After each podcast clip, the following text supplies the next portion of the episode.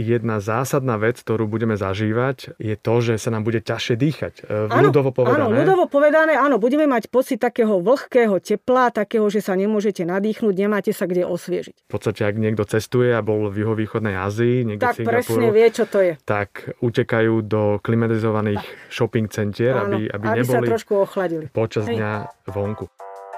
Zelené investície. Zdieľaná mobilita je jedno z najrychlejšie vyvíjajúcich sa priemyslov na svete vôbec nové technológie, až 90% elektriny sa vyrába z neuhlíkových zdrojov.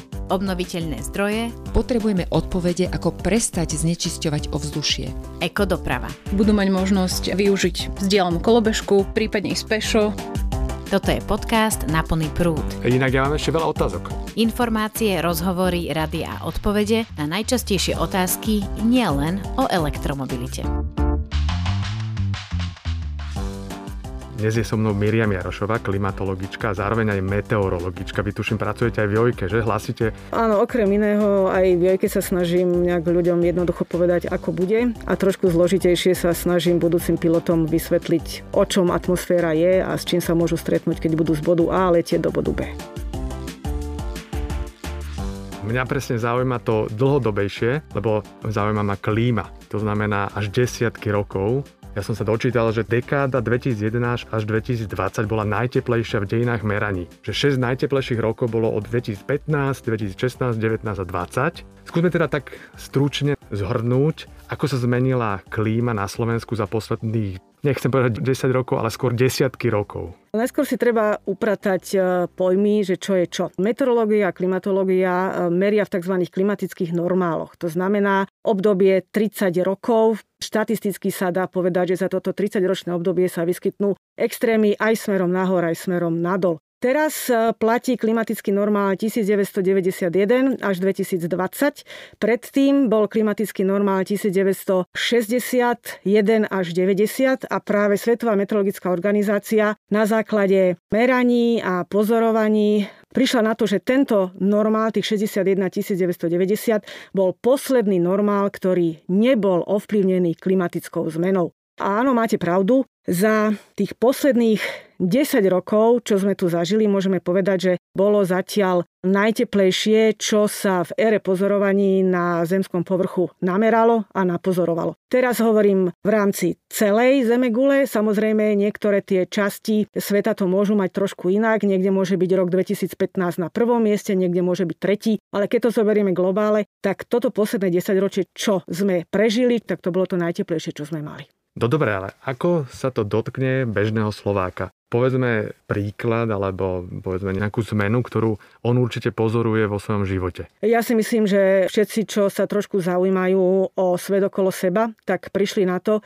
že napríklad v lete sa vyskytujú tropické hodnoty teploty vzduchu, to znamená, keď nám teplota vzduchu, maximálna teplota vzduchu dosiahne na hodnotu aspoň 30 stupňov Celzia, že sa s takýmito hodnotami môžeme stretať na Kisúciach, na Orave, v Liptove, na Hore Hroní, tých chladnejších častiach Slovenska Slovenska, kde sme na takéto teploty zvyknutí neboli. A naopak na juhu krajiny sú zase teploty 34-35 stupňov Celzia časté počas leta. Tam sme na to tiež neboli zvyknutí. Častejšie sa objavujú nielen takto vysoké teploty vzduchu v letných mesiacoch, ale stále častejšie sa objavujú vysoké teploty aj na jar. Napríklad 20 stupňov Celzia vo februári sme tiež v tom pôvodnom klimatickom normále od 61 do 90 nemali. Začalo sa to objavovať až teraz, tých posledných desiatich e, rokov dozadu, že sme už vo februári mali takéto vysoké teploty. No a samozrejme, táto teplota potom spôsobuje trošku tak chaos v prírode, pretože príroda nechodí na kalendár, jej je jedno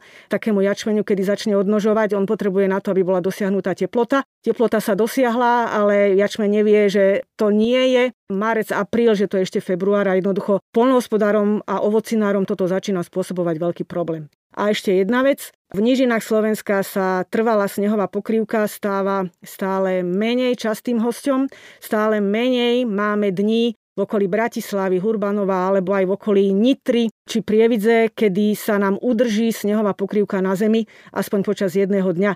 V nadmorských výškach 800-900 metrov. Je to také na vážkach, už aj tam ten sneh má oveľa väčšiu vodnú hodnotu a je predpoklad, že v tých nasledujúcich rokoch vlastne lyžiarske strediská, ktoré sú pod nadmorskou výškou tých 900 až 1000 metrov, budú mať skôr zrážky tekuté ako tuhé. Medzi vecami pánuje takmer absolútna zhoda, nechcem povedať na aké úrovne, ale povedzme 99,9%, že ľudské aktivity spôsobujú globálne oteplovanie. E, mimo iného to ukázala aj štúdia, ktorú vydala Environmental Research Letters. No a oni analyzovali 3000 článkov o klíme, ktoré vyšli od roku 2012 a z nich boli len 4, ktoré povedali, že nie, nemá to jasný súvis s človekom a teda globálne oteplovanie sa tu zjavilo kvôli niečomu inému. Skúsme zosumarizovať pre bežného človeka vlastne čím to človek spôsobuje. Človek spôsobuje klimatickú zmenu tým, že sa snaží zlepšiť svoj život a urobiť svoj život takým jednoduchším.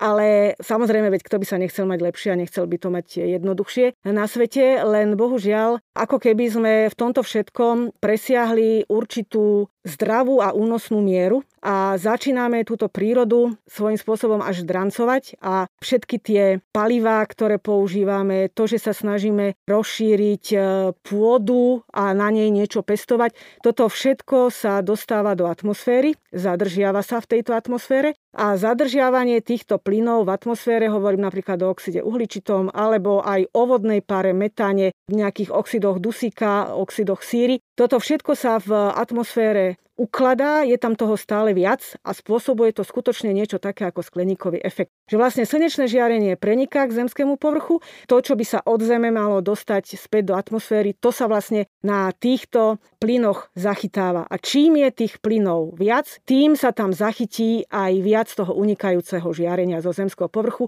a tým sa ten skleníkový efekt ešte znásobuje. No tomuto sa venuje okrem mnohých vedcov a samozrejme štúdií aj medzivládny panel OSN pre klimatickú zmenu, tzv. IPCC tak on hovorí, že planéta sa otepluje najrychlejšie minimálne za ostatných 2000 rokov. Hovorí, že je nesporné, že ľudský vplyv otepluje atmosféru, oceány a zemi. Mimochodom je veľmi dôležité, že aj oceány sú veľkým problémom. Áno. A povedzte ako ľudia prečo? Oceány síce dokážu zachytiť veľké množstvo CO2, ale už sa dostávajú na hranicu toho záchytu ale zároveň e, tieto oceány tiež generujú vlhkosť, ktorá sa dostáva naspäť do atmosféry. Je to taký spriahnutý systém. Celé to, ako to na Zemi funguje, je veľmi zložitý mechanizmus vzájomného ovplyvňovania, vzájomnej súčinnosti atmosféra, zem, voda a stačí, že sa naruší jeden z týchto stavebných prvkov a potom to už môže mať až dominový efekt. A tieto veľké témy chápu normálni ľudia? Lebo ešte pred pár rokmi tu mnohí spochybňovali,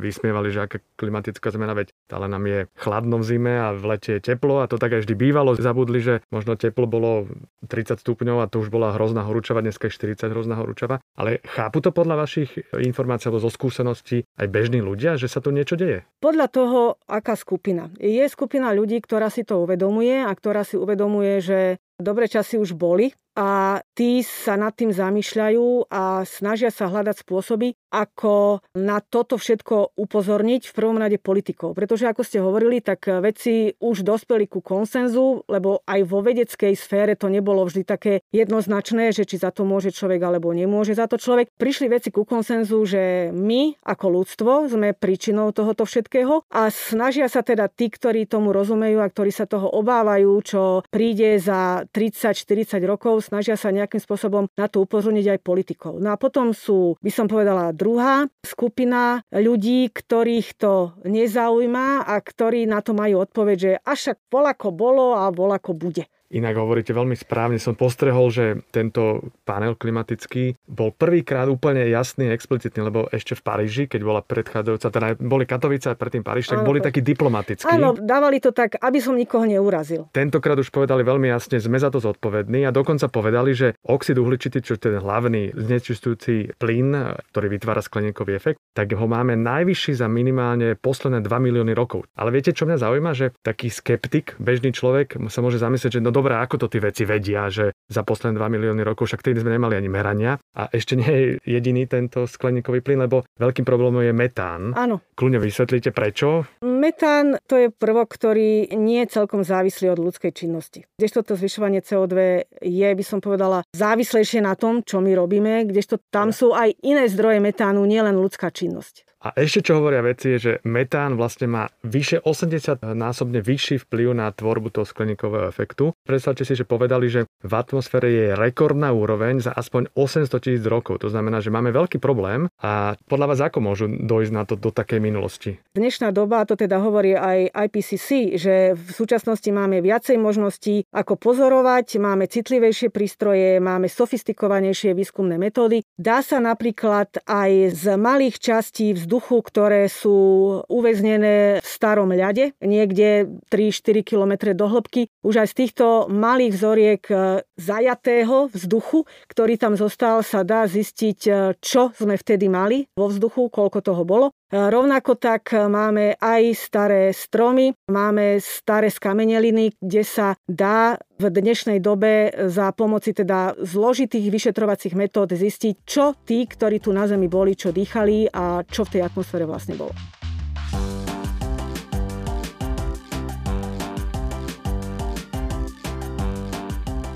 Poďme späť možno ku Slovensku, lebo v Paríži v 2015 sa klimatická konferencia zhodla na tom, že ideálne je dosiahnuť maximálnu úroveň oteplenia o 1,5 stupňa. To je taká tá mantra. A keď sa pozriem na to, čo bude efektom pre Slovensko, tak ja si pomôžem jedným citátom vášho kolegu pana Lapina, ktorý povedal, ak sa globálne oteplí o 3 stupne Celzia, to znamená prekročíme tú hranicu 1,5 alebo 2 stupne, ktorú sme si určili ako cieľovú pre celú Zemegulu, ale ak sa oteplí viac ako o 3 stupne, v strednej Európe sa oteplí o 6 stupňov. Podľa neho by sa takéto oteplenie premietlo na Slovensku do úplnej zmeny klimatického pásma o 900 až 1000 metrov. To znamená, to, čo bolo kedysi vo výške 100 metrov nad morom, bude dneska na 1100 metroch. Takže prakticky povedané z Urbanova, neviem, či bude Miláno a z Popradu bude Urbanov. Ako je to možné? Nie všade na Zemeguli sa otepluje rovnako rýchlo. My v strednej Európe patríme do takej časti sveta, kde to oteplenie je zrýchlené, kde sú lokality, ktoré sa oteplujú rýchlejšie ako zvyšok Zemegule. Takže preto sa môže stať, že ak sa teda nič neudeje a zatiaľ sa nič nedeje,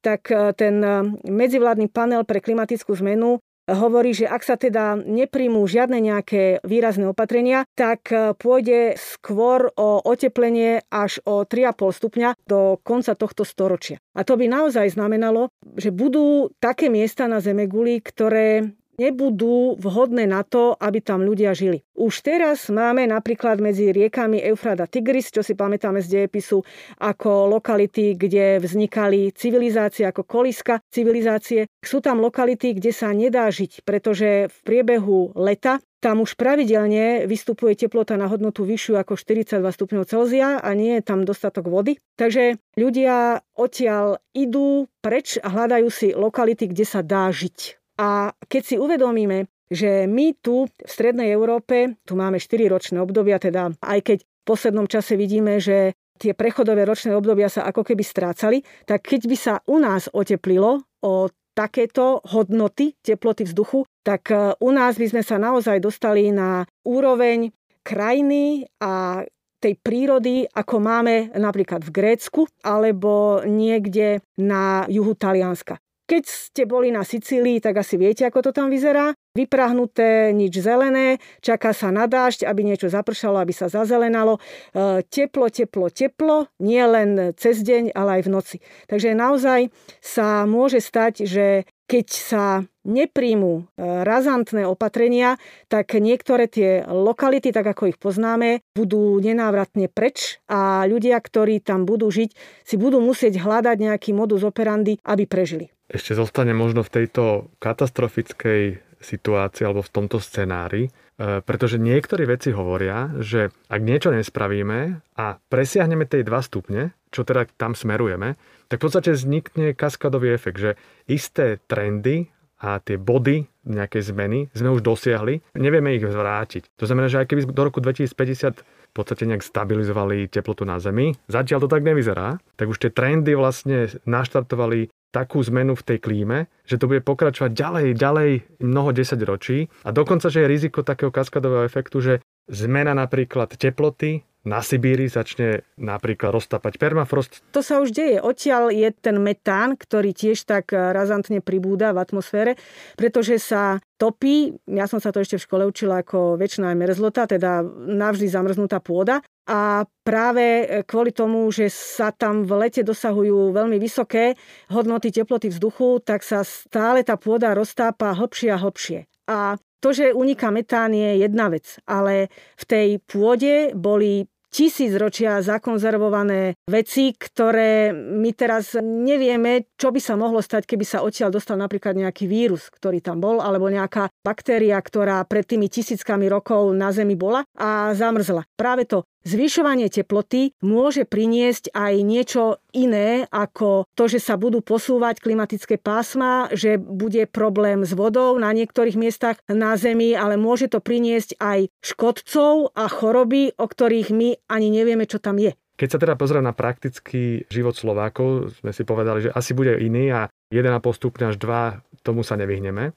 To znamená, sa aj posunie v podstate tá úroveň zemepisnej šírky, tak to dobre hovorím? No, ako pos, trochu... posunú sa trošku také tie pásma, pásma kde sa dá presne. niečo pestovať, kde sa dá žiť hej. trošku viac áno, na sebe. zemepisná šírka zostane, ale áno, tie pásma, áno, pásma, pásma sa posunie. Hej, hej. Ale keď to teda pozriem na to prakticky, tak mali by sme sa začať nejako inak správať z pohľadu prispôsobenia sa, takéto slávne slovo adaptácia na zmenu klímy. A čo mňa zaujíma je, že ja si teraz predstavím, že my máme dneska ihličnaté lesy, teda ak nejaké zostali ešte e, po našom rúbaní, ale máme ihličnaté lesy, oni nevyhynú sami o sebe, keď bude teplejšie? Táto adaptácia by už mala prebiehať, pretože o klimatickej zmene sa hovorí ešte som ja chodila na vysokú školu, to už je teda dosť, ale už na prelome 80. a 90. rokov sa začalo skutočne medzi vedcami veľmi vážne hovoriť o tom, že sa niečo s atmosférou deje a že sa začína razantnejšie dvíhať množstvo tých skleníkových plynov a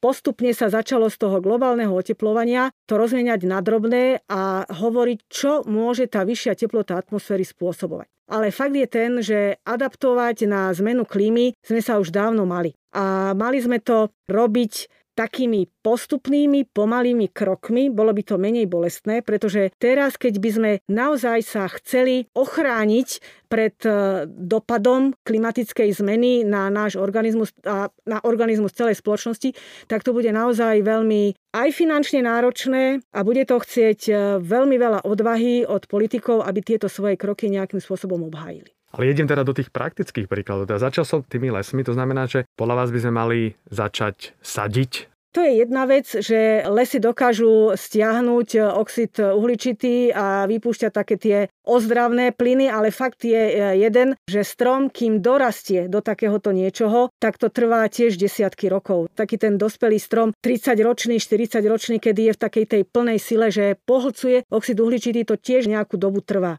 Ale adaptovať sa v zmysle. Robiť e, naše domy a naše príbytky znesiteľné na to, aby sme tam si naozaj oddychli. Pretože musíte mať teraz, aby sa vám ten váš e, byt nejakým spôsobom vychladil, alebo aby ste tam mali znesiteľnú teplotu, tak musíte mať klimatizáciu. Keď si predstavíte, že tie domy boli stavané z panelov, ktoré absorbujú množstvo tepla a potom to sa zase samozrejme vyžarujú. Takže e, treba zmeny aj v stavebníctve, treba zmeny v zásobovaní elektrickou energiou, viac sa snažiť využiť tie zdroje, ktoré nám dáva slnko, ktoré nám dáva vietor, sadiť e, viacej stromov, napríklad v, v strede miest, aby to nebolo vydlaždené zámkovou dlažbou a neviem, neviem čím všetkým. Samozrejme, nekosiť úplne na ten zelený betón, ale nechávať e, v priestore, hlavne v takých tých priestoroch, kde sa ľudia zhromažďujú viacej takejto voľnej zelenie, pretože aj ona dokáže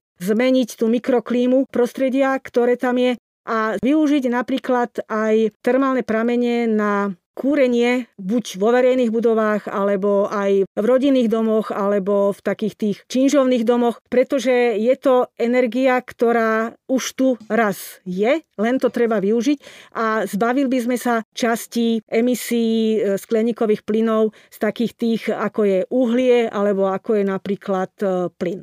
Skúsme nezostať pesimisti, aj keď ťažko sa z tohto vychádza ako optimista a vidieť poloplný pohár a nepoloprázdny, ak ne už prázdny. Ako sa hovorí, že nádej zomiera posledná. Ale je tu jedna vec. Je už medzi nami veľa ľudí, ktorí si tento problém uvedomujú a ktorí aj majú nápady, ako tento problém riešiť. Takže len ich počúvať, snažiť sa ich pochopiť a snažiť sa tie nápady, ktorými oni prichádzajú, aj dať do praktického života. Inak ja by som doplnil, že teda dá to aj do praktického života spolupráci s politikmi. Samozrejme. A leader, samozrejme. leadership nám podľa mňa chýba, to je základný Tak, problém. máte pravdu. A je tu záver dnešnej epizódy. Tento podcast vznikol ako iniciatíva Slovenskej asociácie pre elektromobilitu. Produkcia strich podcastu Katarína Urban-Richterová a Oksana Ferancová. Ja som Patrik Kryžanský a želám vám šťastnú jazdu na plný prúd. Ako sa dá na klímu, zmenu klímy adaptovať? Nejaké príklady môžeme povedať? To sme už prepasli. Pretože na konci sa vás opýtam, že či sa oplatí niečo ešte robiť. Akože prezuť zimné gumy sa ešte oplať. Hej.